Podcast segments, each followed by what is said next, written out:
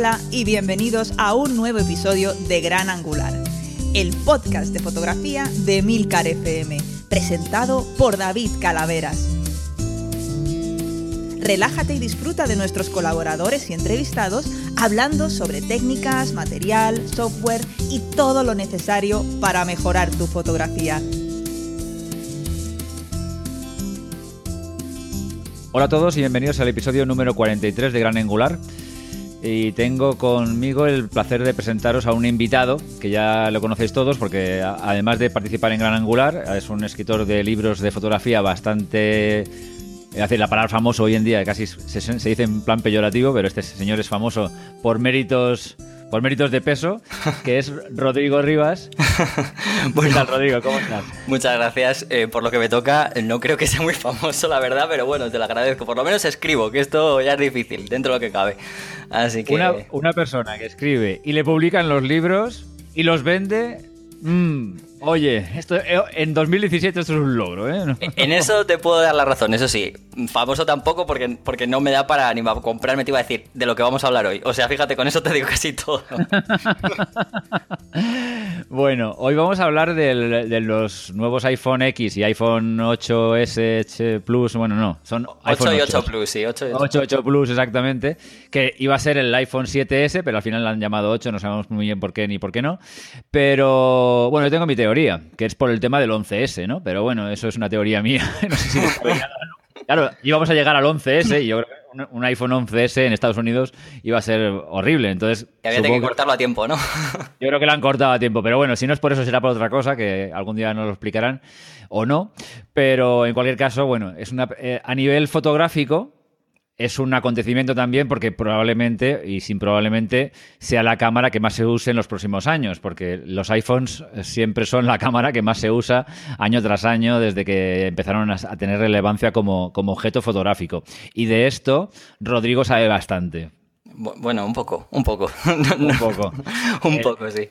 El libro que tiene publicado Rodrigo, que es de la editorial Anaya, de Fotoclub, que se llama La fotografía móvil, es un compendio de cómo sacarle el máximo partido para aprender y mejorar la fotografía con un smartphone. Es un libro del que ya hablamos aquí en el podcast y que supongo que casi todos los que estáis escuchando esto lo conoceréis, pero bueno, si hay alguno que no lo conoce, lo puede encontrar fácilmente. Yo en la FNAC, que la tengo aquí cerca de casa, lo veo siempre en la estantería, siempre hay una copia, pero quedan pocos, o sea que a comprarlos. Sí, pues, va por la segunda edición y que bueno, que eso es otro logro también, sí, para mí.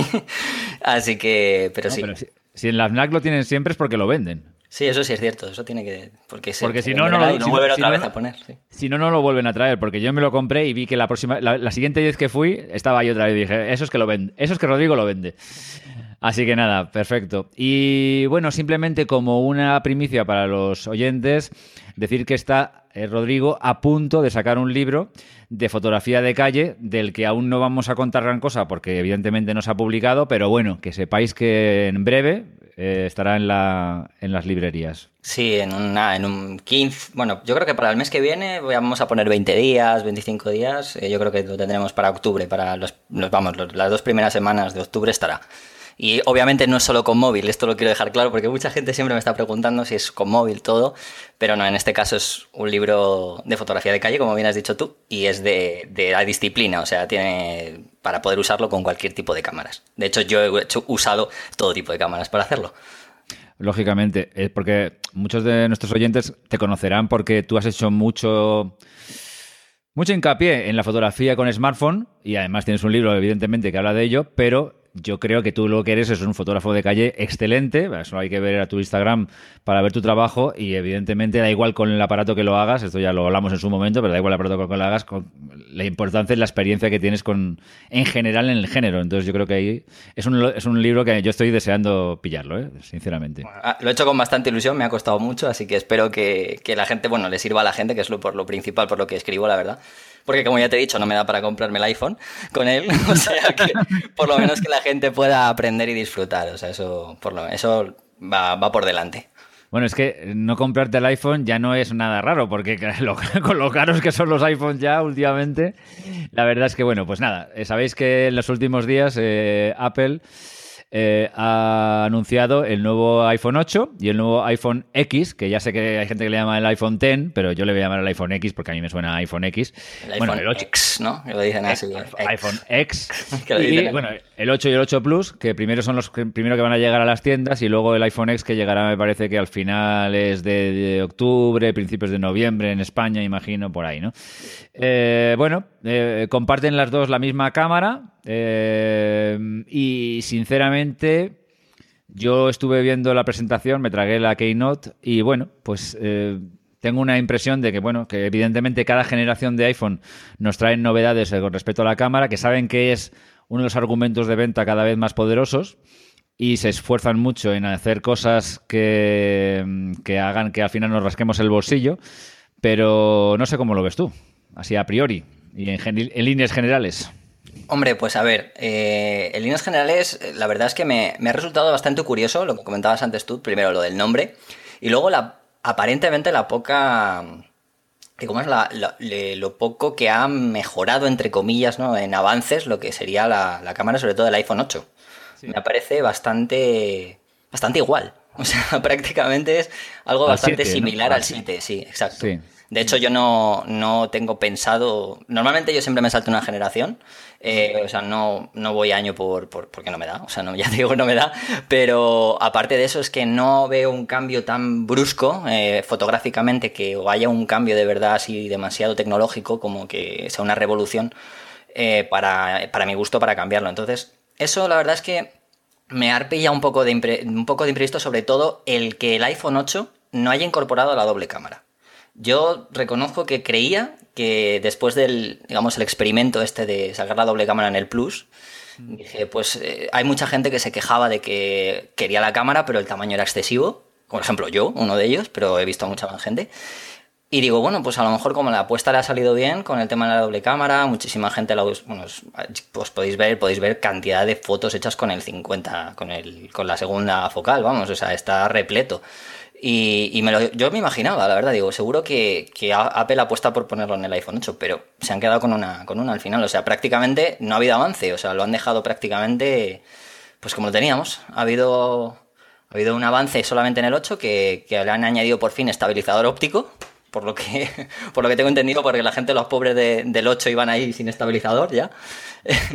Que ya era como en plan, madre mía, eso hay que reconocerlo. Ya todos los smartphones de esta gama tenían el estabilizador.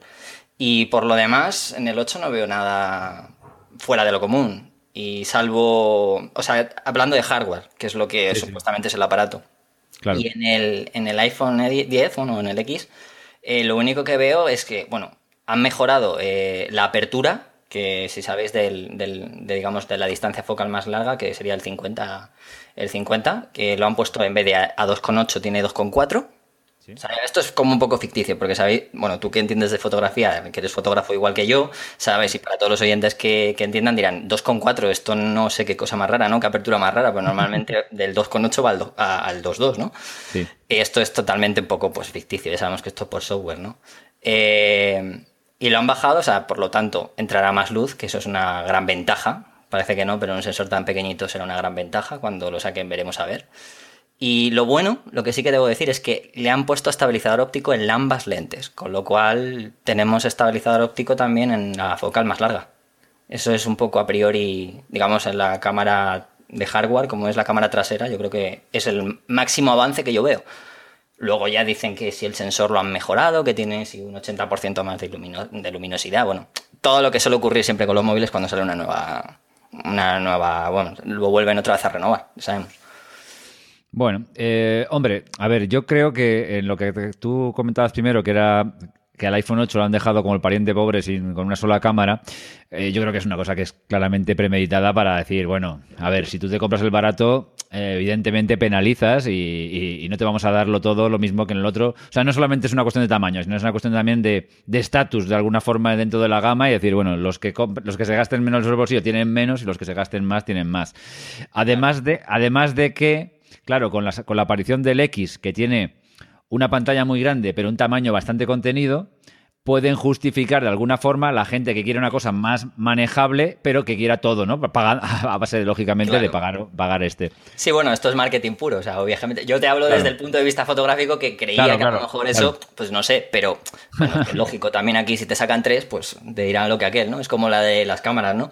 Que porque no lleva la 6D, la Mark II, no lleva lo mismo que la 5D Mark IV, por ejemplo, pues lo típico, para que no se pisen entre sí y además, pues... Todo esto ya sabes que... ¿Qué te voy a contar a ti? Que además te escucho en estos últimos episodios con Iker sobre la 6D. La 6D. Ay, no nombres a la bestia. Exacto. En fin, que estos últimos días además yo ando en periodo zen de reflexión, a ver, dale que te puedo y en fin. Bueno, no sé, no quiero aburrir a mis oyentes. Que la cuestión... Claro, por ejemplo, en mi caso, pasa lo siguiente. Yo que sí que me voy a comprar una generación, voy a comprarme uno de estos iPhones, porque yo el que tengo ahora es el 6S, con lo cual me he saltado también algo como tú, me salto una generación y ahora me tocaría entre comillas, ¿no? Lógicamente, todo esto es una chorrada, pero bueno, que digo, bueno, me apetece tenerlo y también me apetece una cámara competente, porque para mí...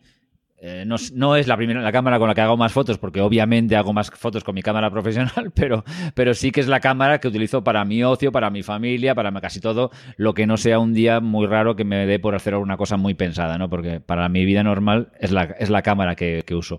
Entonces, me apetecía ya, casi estuve a punto de comprarme el 7 por la razón, bueno, el 7S en este caso, por la razón de la doble cámara, pero dije, bueno, me voy a esperar al año siguiente y ahora mismo ya tengo claro que me voy a comprar el X.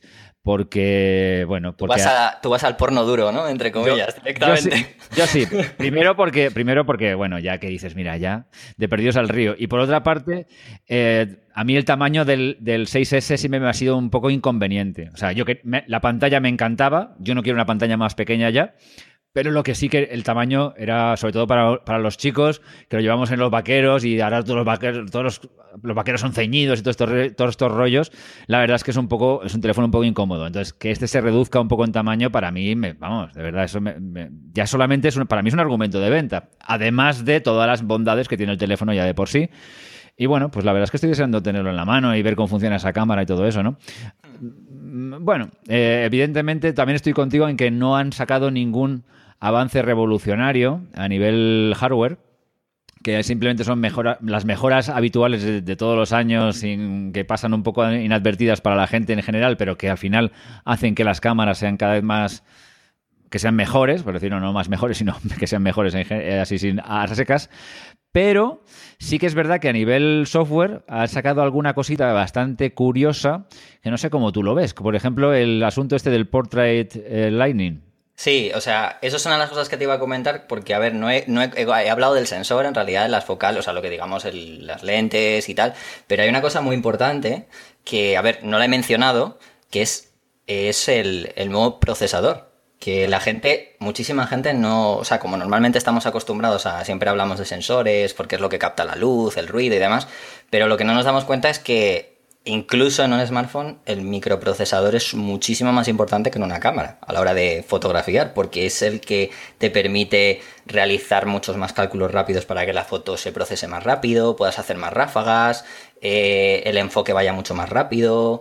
la exposición también vaya todo mucho más rápido. Entonces, eso normalmente la gente no... digamos que la gente que solamente mira el smartphone lo pasa por alto, ¿no? Mira los megapíxeles, mira a lo mejor un poco, si acaso, la apertura de la lente, los que entienden un poquito más, pero el procesador como que no se lo... como que pasan de ello. O sea, directamente pasan de ello y es una de esas cosas por las que estamos hablando de... que iPhone al final, o bueno, en este caso Apple, ha conseguido a lo largo de los años que su cámara sea más potente. O sea, no potente, sino quizás la más usada porque sea la que más posibilidades da. Y al final es que es la unión que tiene tanto el procesador, la lente, como el software propio y el sensor, es lo que hace que, por ejemplo, Apple siempre gane la batalla en general, digamos en general, en todo ese conglomerado, a otras marcas, por ejemplo, pues no sé, como Samsung incluso, o a Huawei.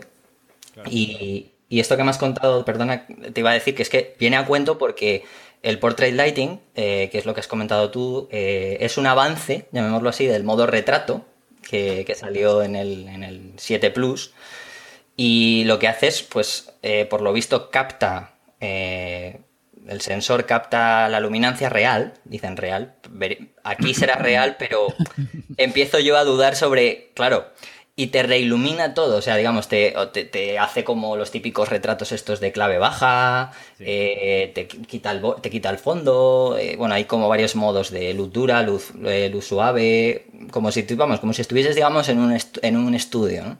Sí. Lo veo bien, o sea, es una opción más, como el modo retrato, que además es totalmente automático igual, te lo va a hacer de modo automático, tú no creo que de momento puedas hacer nada.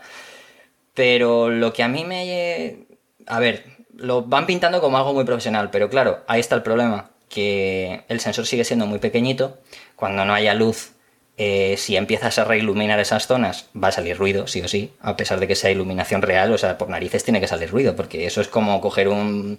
Ya lo sabes, como coger un digamos, un RAW y, claro, y tirar para arriba, o sea, hasta que te ilumine. Por lo tanto, ¿que la idea está muy chula? Sí, la verdad es que la idea está muy chula, pero veremos a ver. Esto es una de esas cosas que sí que tengo que ver en directo. Sí que tengo que verla en directo porque necesito ver incluso eso. Porque en las muestras que han hecho, obviamente, la iluminación está controlada al 100%, ¿sabes? Claro, o sea, a ver, primero la reflexión que acabas de hacer, que me parece súper interesante, sobre qué es realmente clave en un smartphone para hacer fotografía, y evidentemente el chip, el procesador, es lo más importante, porque, a ver, por muchos avances que se quieren hacer a nivel óptica en un smartphone, de momento, salvo que la física y XXX avance, no deja de ser un mini cristal mierder, enano, que evidentemente nunca vas a poder compararlo con un objetivo de que pesa 3 kilos o 2 kilos y que cuesta 2.000 euros por sí solo. Entonces, lógicamente, eso se compensa con software, ¿no? Que lo vimos cuando con lo del 50 milímetros, el modo de retrato del año pasado, y ahora, evidentemente, es un paso más, pero siempre es un paso más en software. Entonces, sí, yo estoy de acuerdo contigo en que... O sea, yo creo que incluso probablemente estos modos retrato son los mismos que podrías hacer tú con cualquier procesador de imagen normal y corriente, subiendo un poco la luminancia, la claridad, bla, bla, bla, no sé qué, y quitando el fondo. Que lo que pasa es que, claro, para la gente normal y corriente que no le apetece procesar fotos, esto pues va a ser una cosa bastante efectista, porque evidentemente lo va a hacer todo como muy automatizado, y simplemente va a decir, ¡pum!, botón, ¡hala, venga! Ya tengo aquí un retrato que parece muy chulo. Ahora, estoy contigo en que, bueno, como siempre, ¿no? Como siempre en el mundo del smartphone, la limitación es la luz, y si haces un retrato en un sitio con condiciones lumínicas maravillosas, vas a tener un retrato bastante aceptable seguramente, pero si lo haces en unas condiciones, el típico cumpleaños en el salón de tu casa, pues entonces ya probablemente el modo retrato sea más discutible, ¿no? Pero bueno, ahí estará la limitación, imagino, porque es que esto, aunque por muchos F1.8 o F2.4 que quieran sacarnos, y sí, están y tal, y el tratamiento del ruido sea cada vez mejor y todo este tipo de cosas, esto está claro, lógicamente, las limitaciones físicas están, ¿no? Y es que no... Claro, al final, o sea, está claro que o sea, el smartphone, por eso siempre no me gusta nunca, siempre he dicho y que hay una cámara para cada foto, ¿no? Nunca intento emparejar... un análisis, por ejemplo, los análisis estos que salen siempre, que solamente son para hacerse virales, porque sinceramente no vale para otra cosa, entre un smartphone y una reflex, ¿qué piensas? Pero, a ver, ¿qué estáis intentando hacer? O sea, de verdad. Entonces, son dos cosas distintas, porque lo has dicho tú, la física es la física. Entonces, la forma de llegar a esas fotografías en un smartphone es totalmente computacional, o sea, es por medio de lo que hablamos de cálculos, de, entre comillas, luz ficticia, bueno, pues todo digital, ¿no? Entonces, pero de una forma mucho más brusca que en una cámara, por supuesto, que tenemos, pues físicamente tenemos más espacio, tenemos mejores lentes, la luz entra mejor, pero eso ya se sabe, eso va a ser así, o sea, esto no creo que vaya a cambiar en exceso, porque si no, no sería un smartphone, o sea, acabaríamos con un smartphone que sería como una cámara de grande. O sea, es que es tan sencillo como eso. Claro. Entonces, a mí me parece que o sea, los tiros van por ahí. Creo que sí es verdad que la calidad no es comparable. O sea, porque hay mucha gente luego te va a decir, bueno, pero donde esté una cámara, pues claro que sí.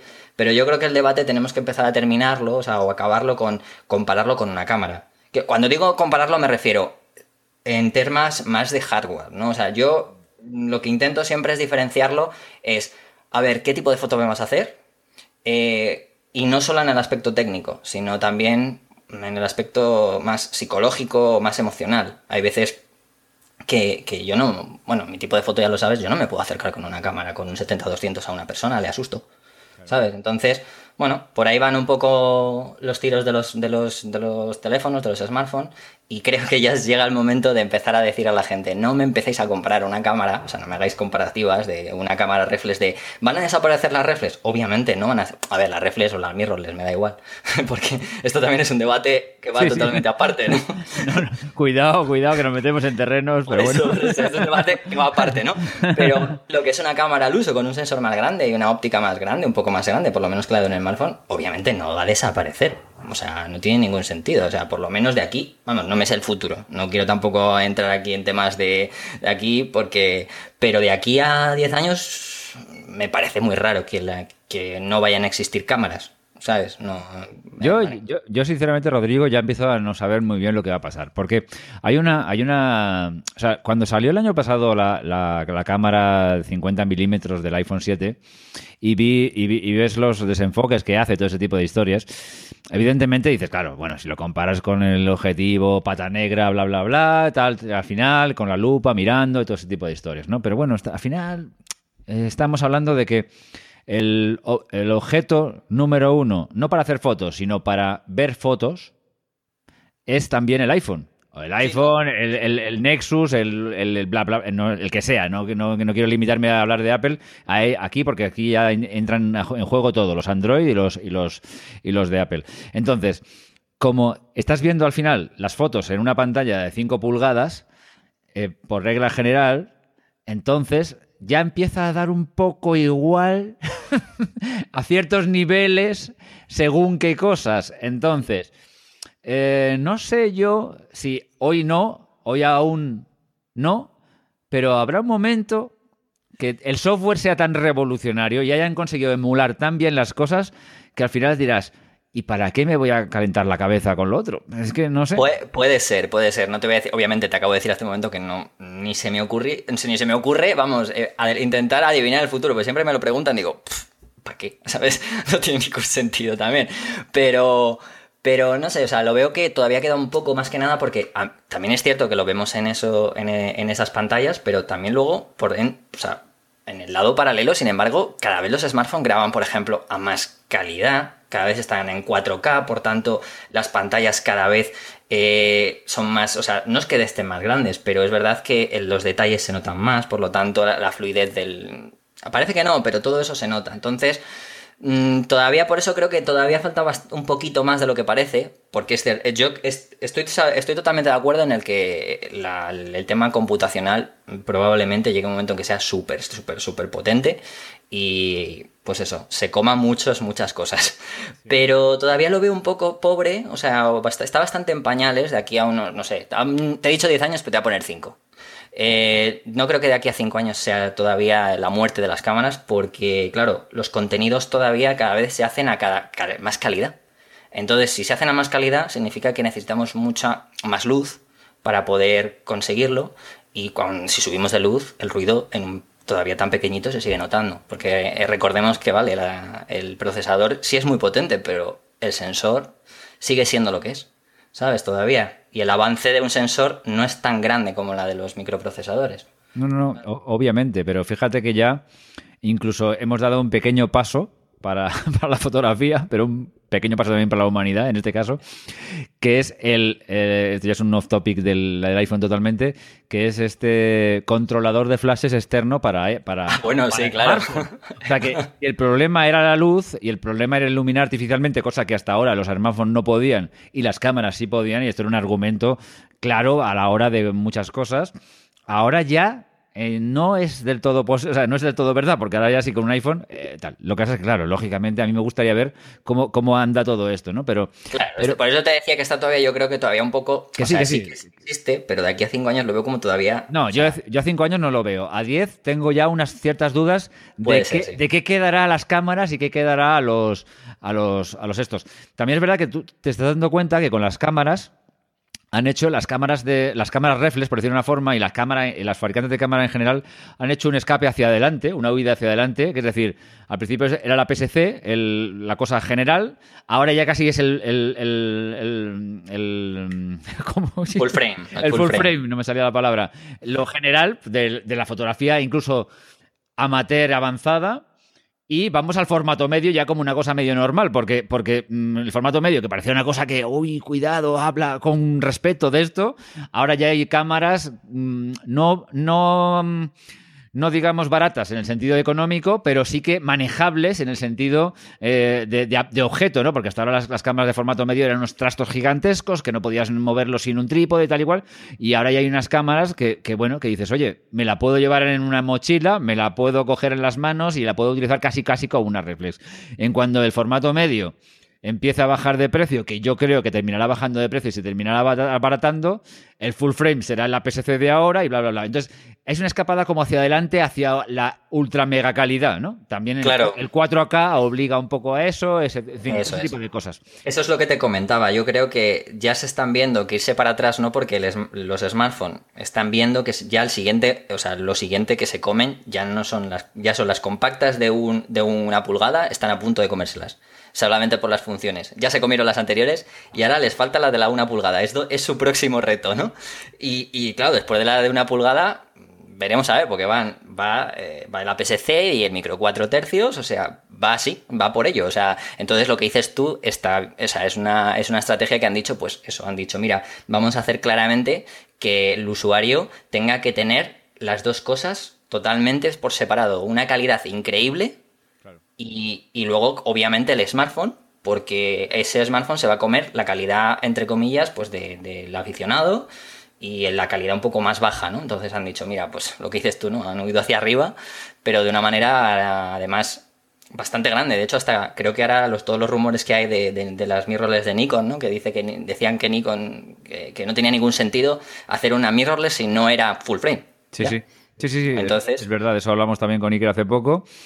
La marca esta que ha resucitado, esto no sé si lo viste en el último podcast, muy gracioso, Zenith ha anunciado más o menos una mirrorless full frame y ya parece que el estándar en 2 patadas va a ser el full frame y que los profesionales, sobre todo los profesionales de según qué ámbitos, tendremos que saltar al formato medio si queremos estar, digamos, un poco por encima y hacer un poco el postureo de tengo lo más profesional, porque es que si no, ya el full frame lo va a tener todo el mundo. O sea, por ejemplo, a ver, en lo que has dicho antes, para mí la cámara 6, la 6D Mark II, es una cámara ya de aficionado de libro. O sea, es una cámara, porque la otra siempre tenías un poco de tal, pero la 6D Mark II es una cámara de aficionado de libro. Está buscando el aficionado, que la puedes utilizar a nivel profesional, por supuesto. Es una cámara estupenda.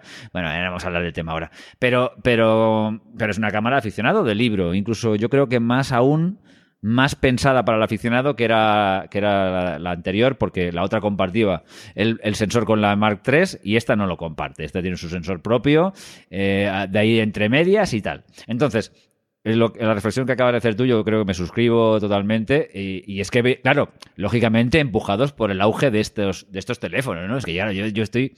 Yo el otro día, ya te digo, viendo la Keynote, decía, es que claro, o sea... No, evidentemente el modo retrato no es para que los grandes retratistas del mundo se echen a temblar. No, por supuesto que no. Pero evidentemente... Sí, pero un gran retratista no tiene una, yo qué sé, una Nikon 5300, tiene una Canon 600. Tiene un formato medio. Sí, un gran retratista tiene un formato medio o una super full frame mega avanzada, pero aún así una full frame mega avanzada ya empieza a estar ahí. Los grandes retratistas, Peter Harley y toda esta gente, trabajan con formato medio, porque ya dicen, claro, lógicamente, si le voy a cobrar 1.000 pavos a un tío que le voy a hacer una sesión de fotos, tengo que tener aquí la mega cámara, porque aunque la necesite o no la necesite, pero si el tío me pide una ampliación, que le haga la ampliación sin perder la máxima, la calidad, ¿no? Eso está claro, pero es verdad que, claro, es que ya estos últimos avances dejan cada vez menos sitios a las cámaras normales ni medio normales, ¿eh? Yo veo un futuro bastante complicado para ya el APS-C, pero para el micro 4 tercios, otro tipo de cosas, es que al final dices, bueno, ¿para qué?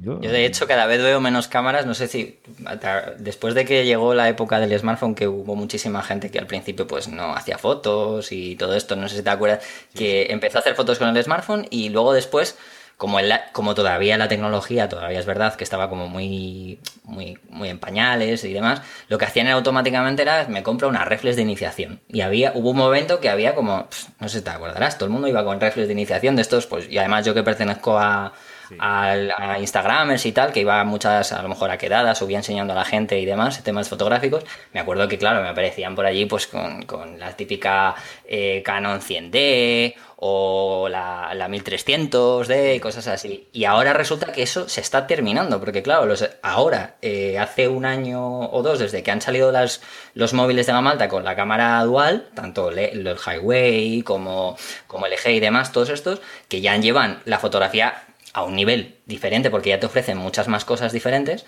la gente ha vuelto. Otra vez ha dicho, y bueno, obviamente ha mejorado la calidad, pues eso, del sensor y demás, ha vuelto otra vez. Y ya, si se cambian, ya es lo que hemos hablado. Se compran cámaras, pues eso, full frame, no bajan del full frame. No, claro. O sea, claro. Sí, es rarísimo. Ya no bajan del full frame. Ya no hay gente que no veas que diga de repente, una 7. Pero así hablan como si fuera, yo qué sé, como el que hablaba antes de comprarse, no sé, una 5000, una Nikon 5000.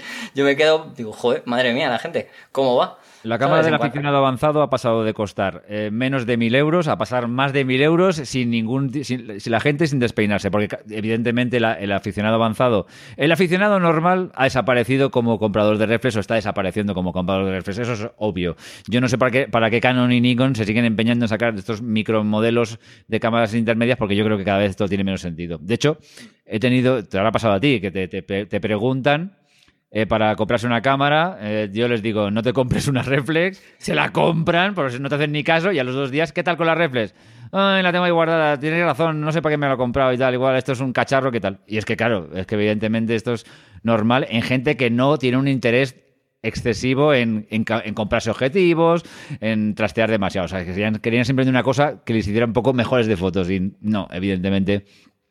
Pues no, entonces claro, es que yo insisto, además estoy delante de la pantalla viendo el iPhone, sus posibilidades, no sé qué, no sé cuántos, y digo, es que claro, es que yo también comprendo que es que hasta ya límites muy pijoteros, dices, ¿para qué? ¿No? ¿Para qué? La cámara frontal del 10 también tiene modo retrato, también ya. Ya, sí, o sea, sí, es verdad. Es que, verdad. O sea, fíjate, ya es como hasta la cámara frontal que... Hay gente que, bueno, también es que hay mucha gente que se compra la cámara o cualquier cámara para hacerse selfies, y es que lo hacen, bueno, un mogollón de personas, que es su foto de cabecera, llamémoslo así, ¿no? Igual que, yo qué sé, tú haces fotos de interiorismo, yo de calle, hay gente que se dedica exclusivamente, el 90% de sus fotos son selfies. Entonces, tú imagínate ahora que, claro, este móvil es la panacea, porque ya les parecía la releche que les pudiesen hacer una foto con el fondo desenfocado, tipo reflex y tal. Tú ahora ya imagínate, ¿para qué quieren una reflex? Claro. Si ya estás a hacer un selfie con el modo retratos, les desenfoca el fondo, lo pueden además reiluminar con lo que va a salir ahora, porque encima lo pueden reiluminar con el Portrait Lighting. Claro.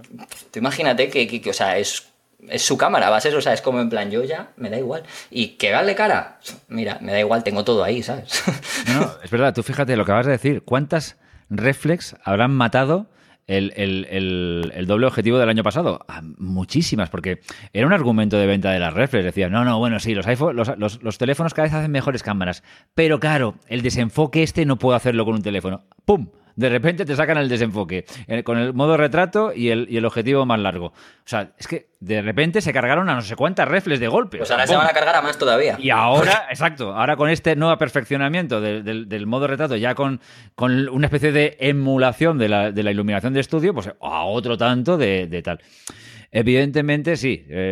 No quiero que... No hace falta que me pongáis 1000 comentarios en el episodio diciendo no, pero claro, evidentemente todas las salvedades que queráis hacer, porque serán todas absolutamente certeras. Pero para la gente normal, para la gente andar por la calle, que al fin y al cabo es toda esa que tú decías que se compraban antes las reflex, eso ya no.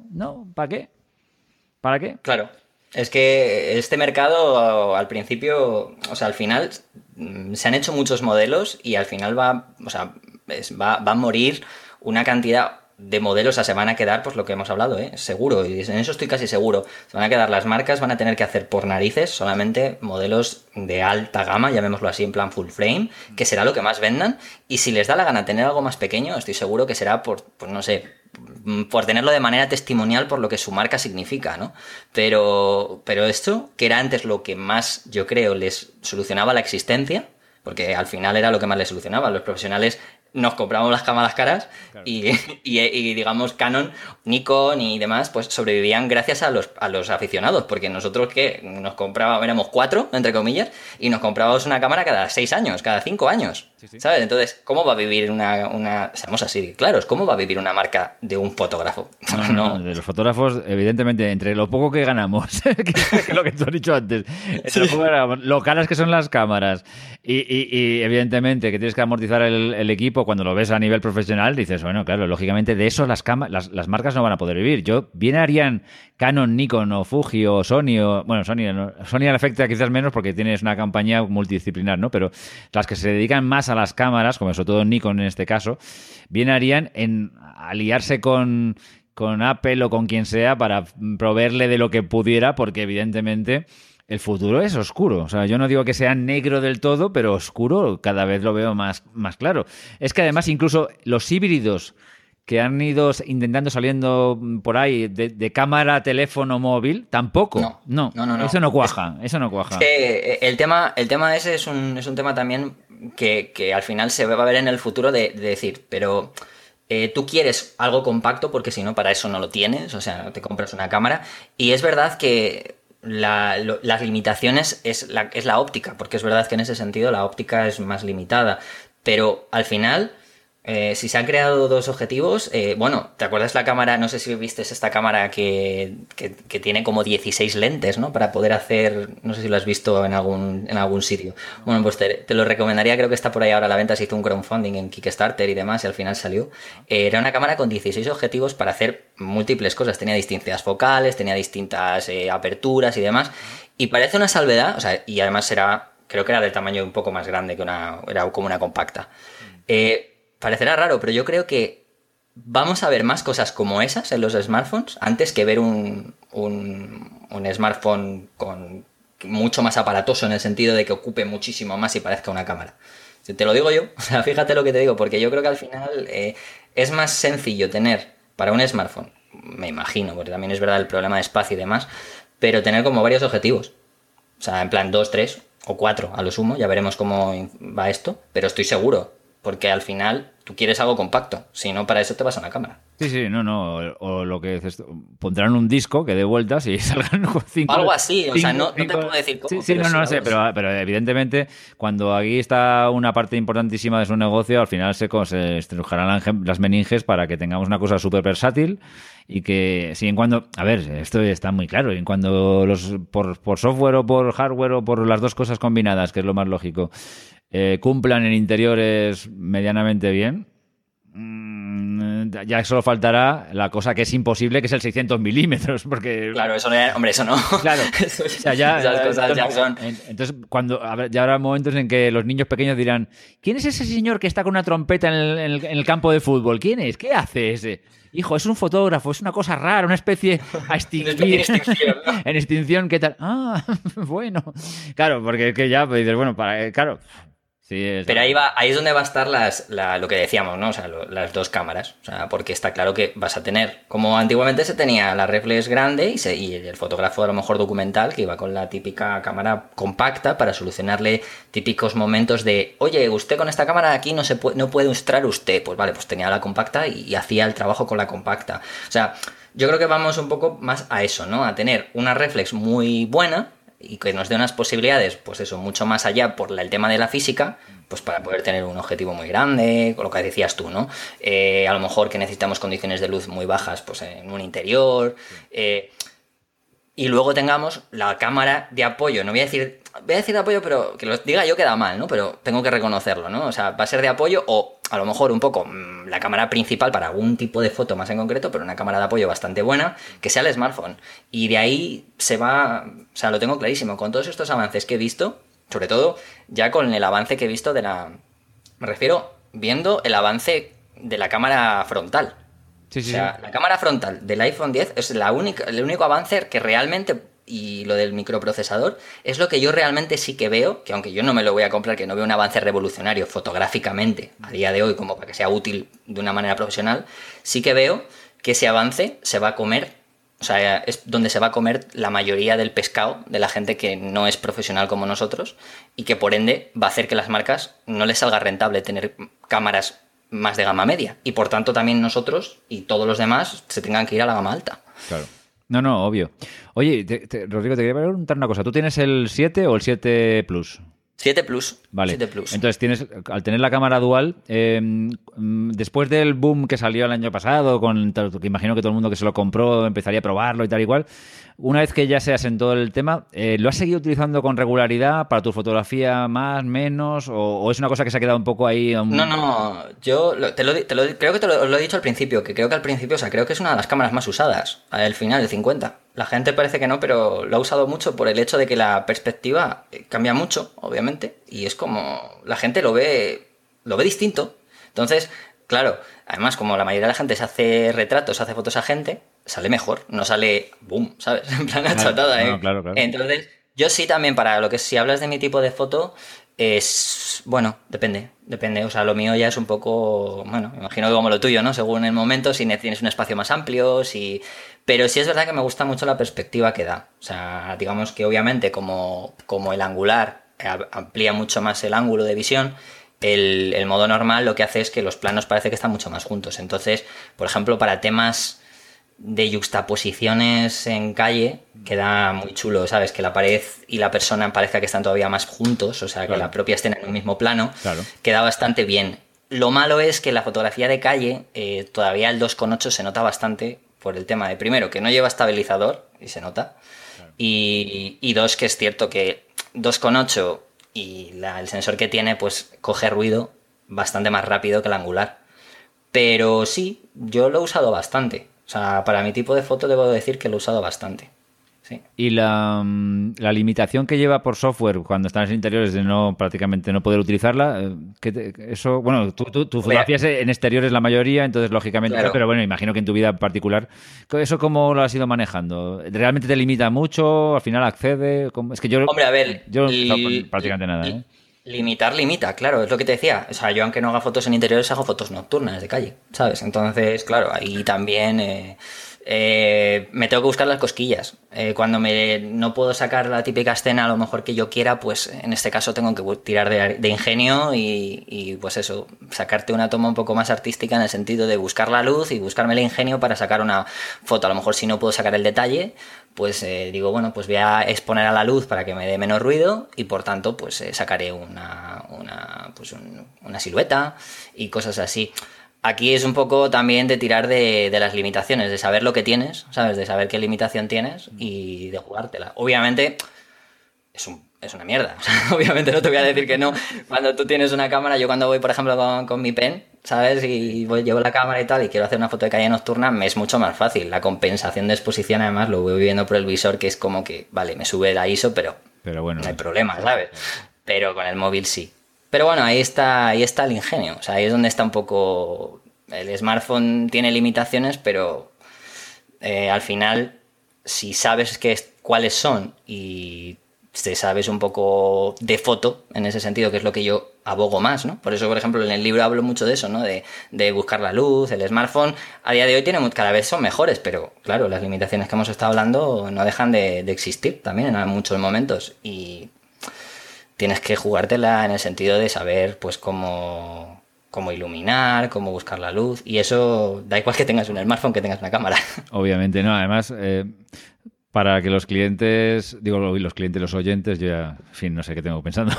No sé qué estaría pensando. El trabajo de hoy. El trabajo de hoy. Para que los oyentes sepan que además, Rodrigo, de saber muchísimo de fotografía móvil y de escribir y de ser un buen divulgador... Es un excelente fotógrafo. Yo esto lo digo muchas veces porque a veces parece la gente y tal. Bueno, de hecho, acabas de ser distinguido con dos menciones de honor en los iPhone Photography Awards.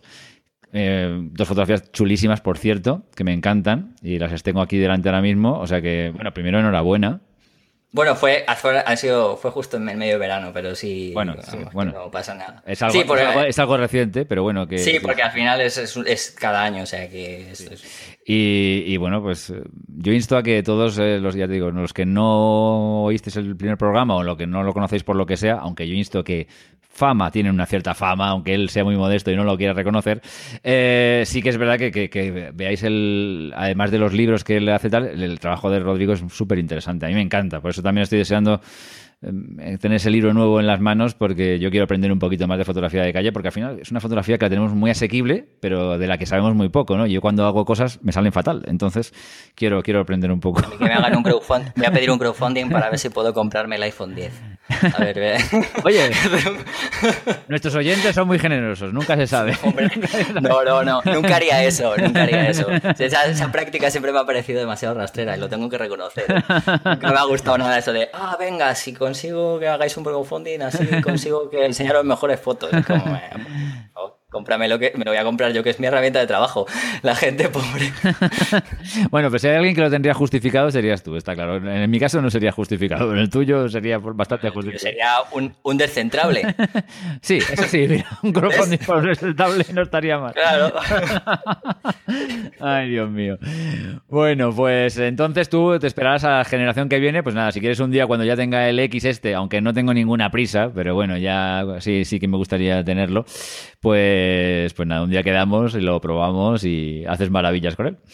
Yo le insto a la gente que, además, que a pesar de todo, de que mucha gente seguramente ya lo dije en el anterior capítulo, que además que el mundo del smartphone no es solamente lo que nos da el smartphone en sí, que hay muchísimas aplicaciones en los stores que digamos que aumentan mucho las capacidades del hardware que hay. O sea, que cuando la gente esté ahora, por ejemplo, diciendo, guau, pero es que la cámara del smartphone, del iPhone es una mierda con respecto a lo mejor a la del Samsung, que me permite cambiar cosas manuales y tal. Hay mucha gente que no sabe que sigue disparando con la aplicación nativa de Apple, que es una mierda, lo tengo que decir así con este tipo de palabras. Yo lo hago a lo mejor en temas, fotos muy rápidas, porque se me escapa algo, ¿sabes? Porque es la típica, pues lo puedo sacar con el launch así de rápido y ya está. Pero, por Dios, tiene muchos más usos. Hay muchas más aplicaciones, sobre todo en el mundo Apple, que reconozco que fotográficamente está el flujo de trabajo está mucho mejor conseguido y demás que el de Android. Desgraciadamente, que no se me echa la gente encima, ¿vale? Por favor, porque yo tengo también Android y hago fotos con Android, pero... Y esto lo hago para dar un tirón de orejas, no lo digo por otra cosa, sino que... Pero sé que es más complicado porque hay muchos más modelos, el hardware es muy potente, pero hemos dicho antes, ¿no? O sea, ¿por qué el iPhone es tan potente, no? Porque el fabricante al final tiene su propio procesador, digamos, su propio sistema operativo, etcétera, etcétera, y todo eso al final es como una máquina... que con los engranajes perfectos, ¿no? Entonces, pues, insto a la gente a que no se deje llevar solamente por cuando empecemos a... Porque a lo mejor estamos hablando de esto y te seguro nos van a freír a cosas de... Pero es que mi cámara, es que yo paso de hacer fotos con un smartphone que solamente son para esto. Para un recuerdo, les insto de verdad a que se bajen aplicaciones que, aunque valen 3 euros o 4 euros, son aplicaciones que les permiten disparar en modo manual, les permiten compensar la exposición, pero además de forma táctil, o sea que de forma ves incluso digamos la forma numeral, o sea lo de forma numérica, no como el iPhone que ves el solecito y demás, sí. Tienen hasta histograma, o sea fíjate lo que te digo, que hay gente que dice que se me ha quemado la foto, ¿por qué en tu foto, en tu móvil no? Y aquí está, o sea que no se nos echen tanto digamos, al cuello, porque hay muchas cosas, es un terreno muy inexplorado por mucha gente, y cuando le empiezas a explicar muchas cosas, por lo menos cuando lo hago yo, en las clases que doy y demás, la gente se queda como diciendo, pues yo esto no lo sabía, y se les cambia la cara. O sea, automáticamente empiezan a ver el smartphone como una cámara nueva, o sea, una cámara de verdad útil. Con más posibilidades, sí. Lo que somos unos zoquetos como yo, porque yo estaba antes carraspeando así en plan broma, porque realmente yo soy de los que uso la aplicación nativa del iPhone, que ya, no me tiréis piedras, pero realmente me lo merezco. Pero fíjate, por ejemplo, yo tengo la de...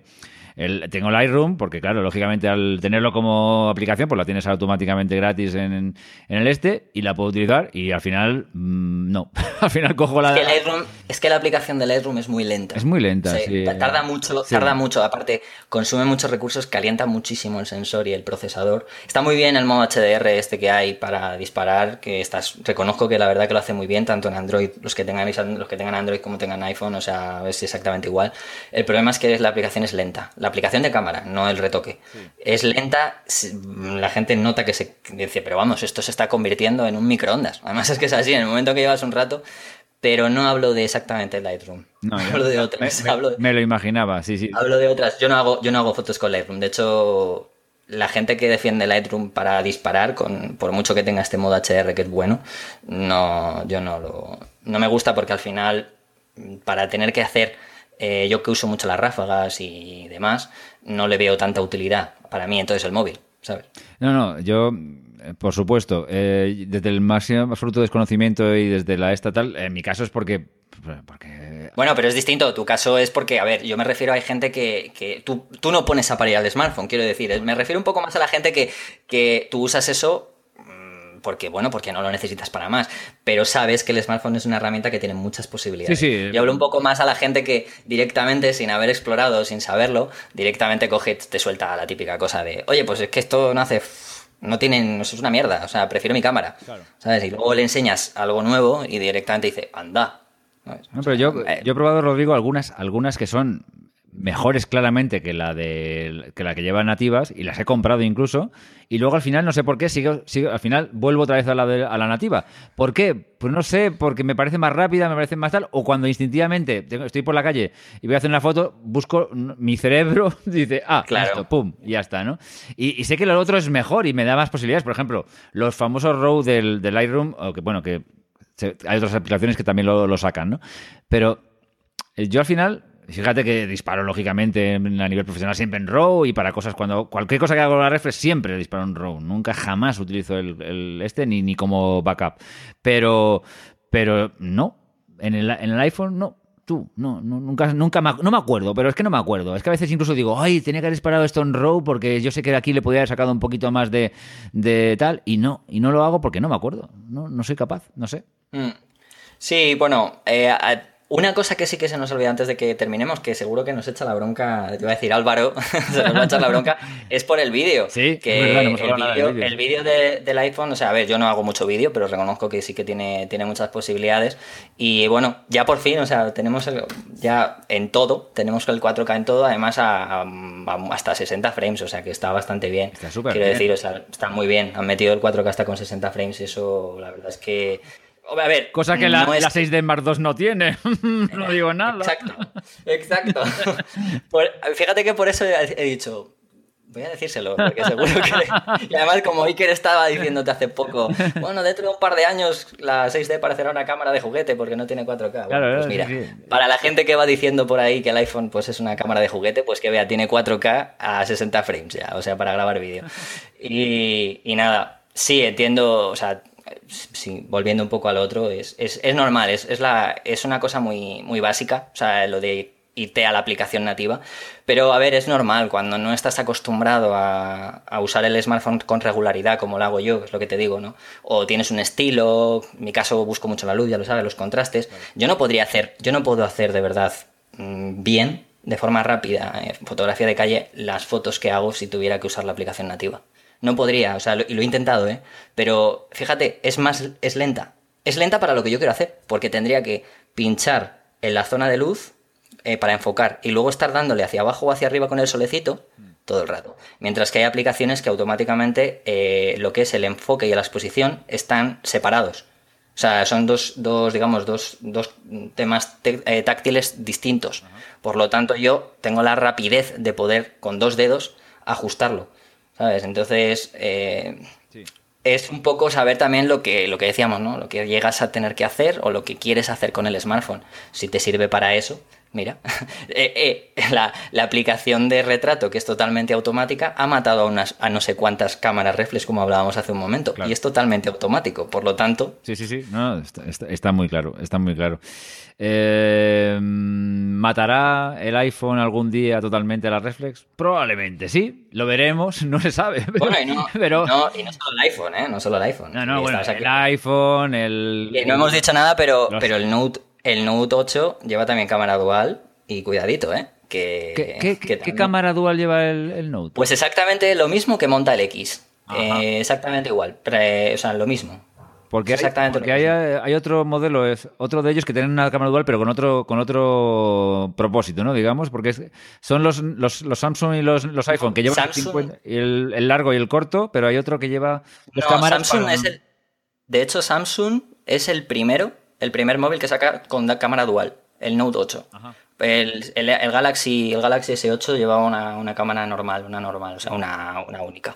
Y los que sí han sacado son lo que hemos hablado antes, que era Huawei, sí, que lo tiene el P10, el P9, que son los que tienen la cámara monocromo, o sea, el sensor monocromo. Ah, es el sensor monocromo, es verdad, sí. Y luego, digo Huawei porque la gente cuando me dice, no, es Leica, ya sabemos muy bien. Bueno, sí. Que no es Leica, ya sabemos que no es Leica. Sí.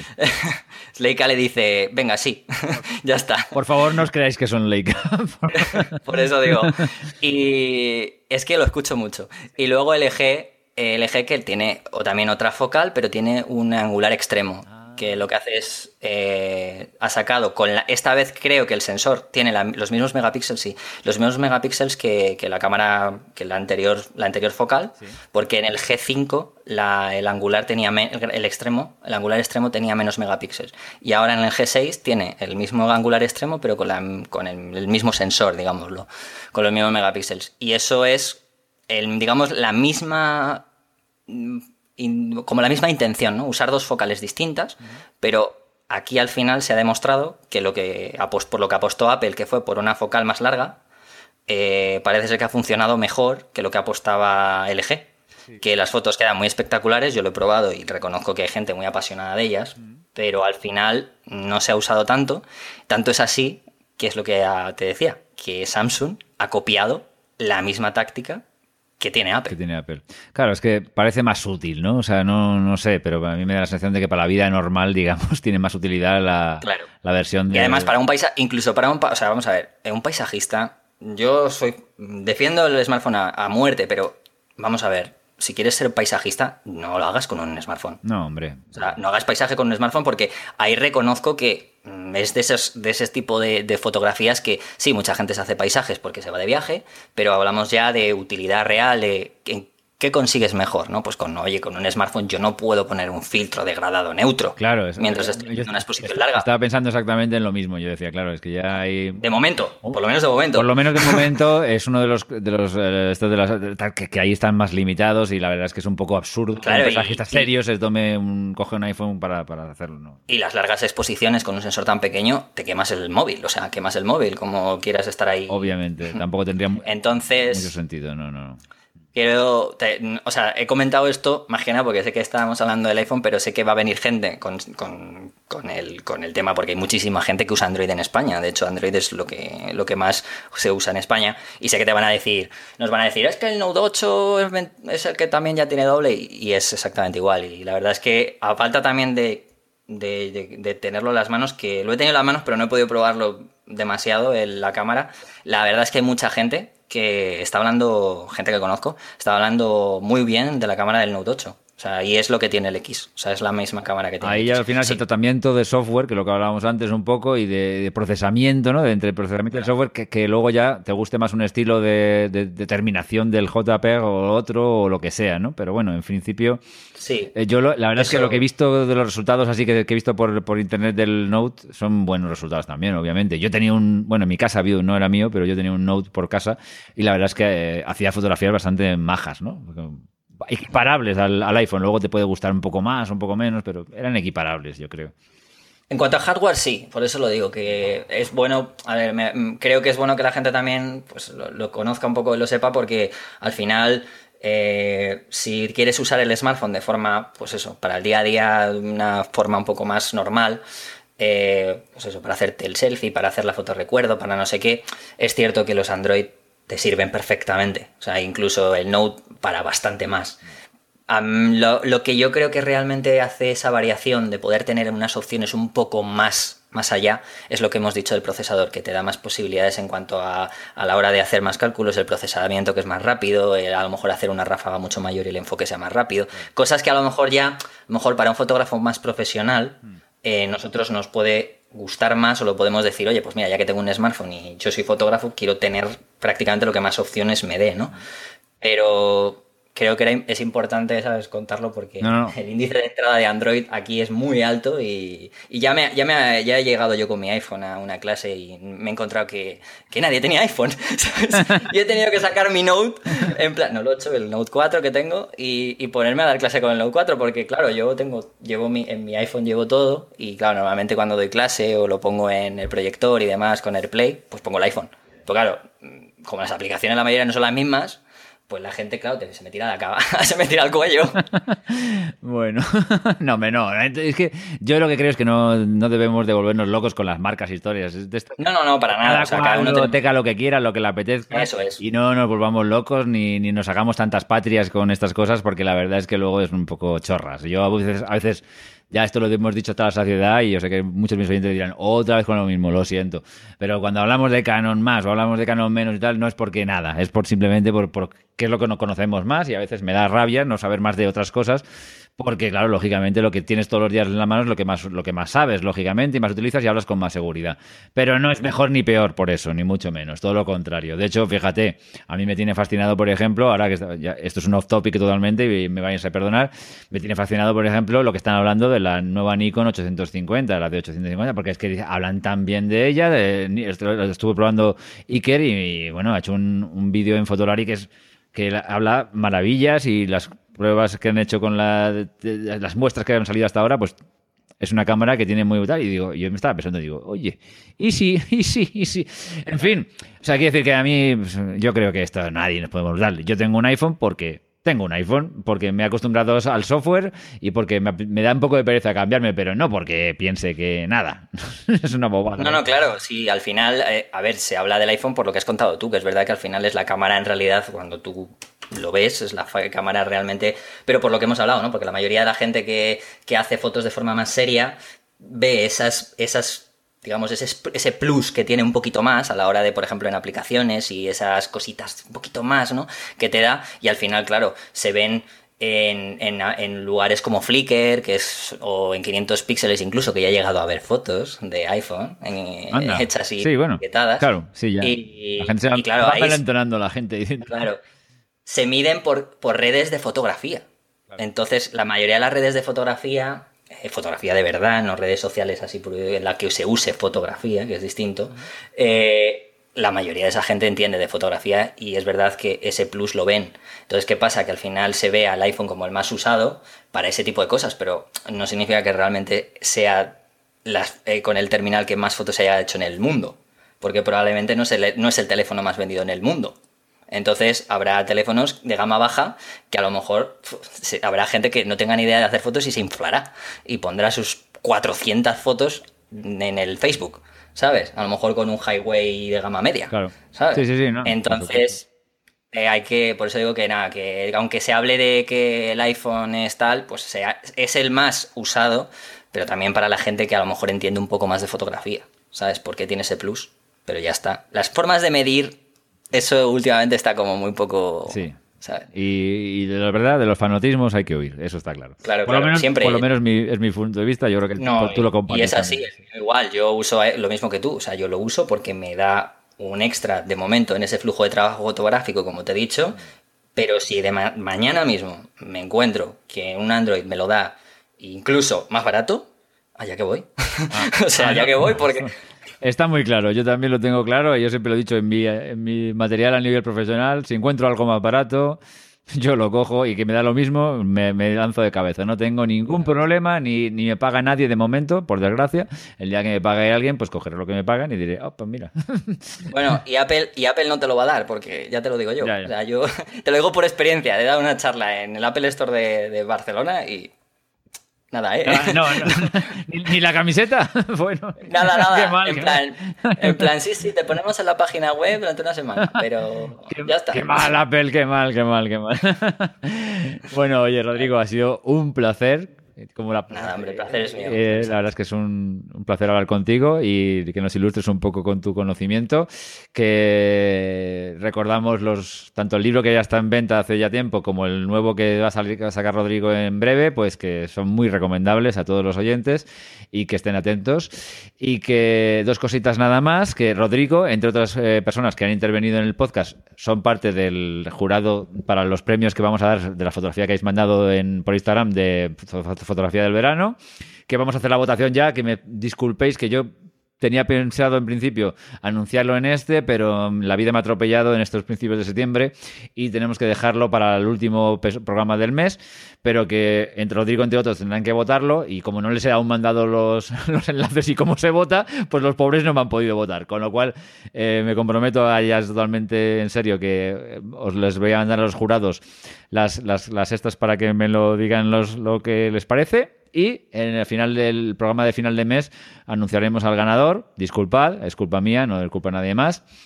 Y otra cosa es que, bueno, pues estoy muy contento porque hoy me han comunicado que han seleccionado a Gran Angular para el listado de finalistas de la 8ª edición de los premios de la Asociación de Podcast. Así que, bueno, todos los podcasts que están seleccionados son estupendísimos y yo estoy ya simplemente con esta selección final, pues estoy súper contento. O sea, que ya me parece que estamos premiadísimos. Te doy la enhorabuena yo también, que yo no lo sabía. Eso no. Yo me he enterado, la verdad es que me lo ha dicho otra podcaster que también está en la misma categoría, Vanessa, que es colega. Y me ha dicho, oye, que estás aquí. Digo, anda, estamos los dos juntos además. Así que nada, muy contento. Y bueno, en cualquier caso, todos los que estamos, pues oye, yo creo que eso ya es un premio de por sí. Así que nada, es un trabajo además que hacéis muy, muy, muy gratificante, seguro. Y además para la gente que está ahí detrás, o sea, cuando os escuchamos, muy bueno, porque pues oye, siempre te amenizas y aprendes. O sea que es de agradecer. Pues por eso, en eso estamos. Pues muchísimas gracias, Rodrigo. Muchísimas gracias a todos por habernos escuchado. Y nada, pues hasta dentro de unos pocos días. Muy bien, gracias a ti. Hasta luego. Gracias por escuchar Gran Angular, el podcast de fotografía. Puedes dejar tus comentarios en emilcar.fm/granangular y si quieres, descubrir otros magníficos podcasts de nuestra red. Te esperamos en nuestro próximo episodio.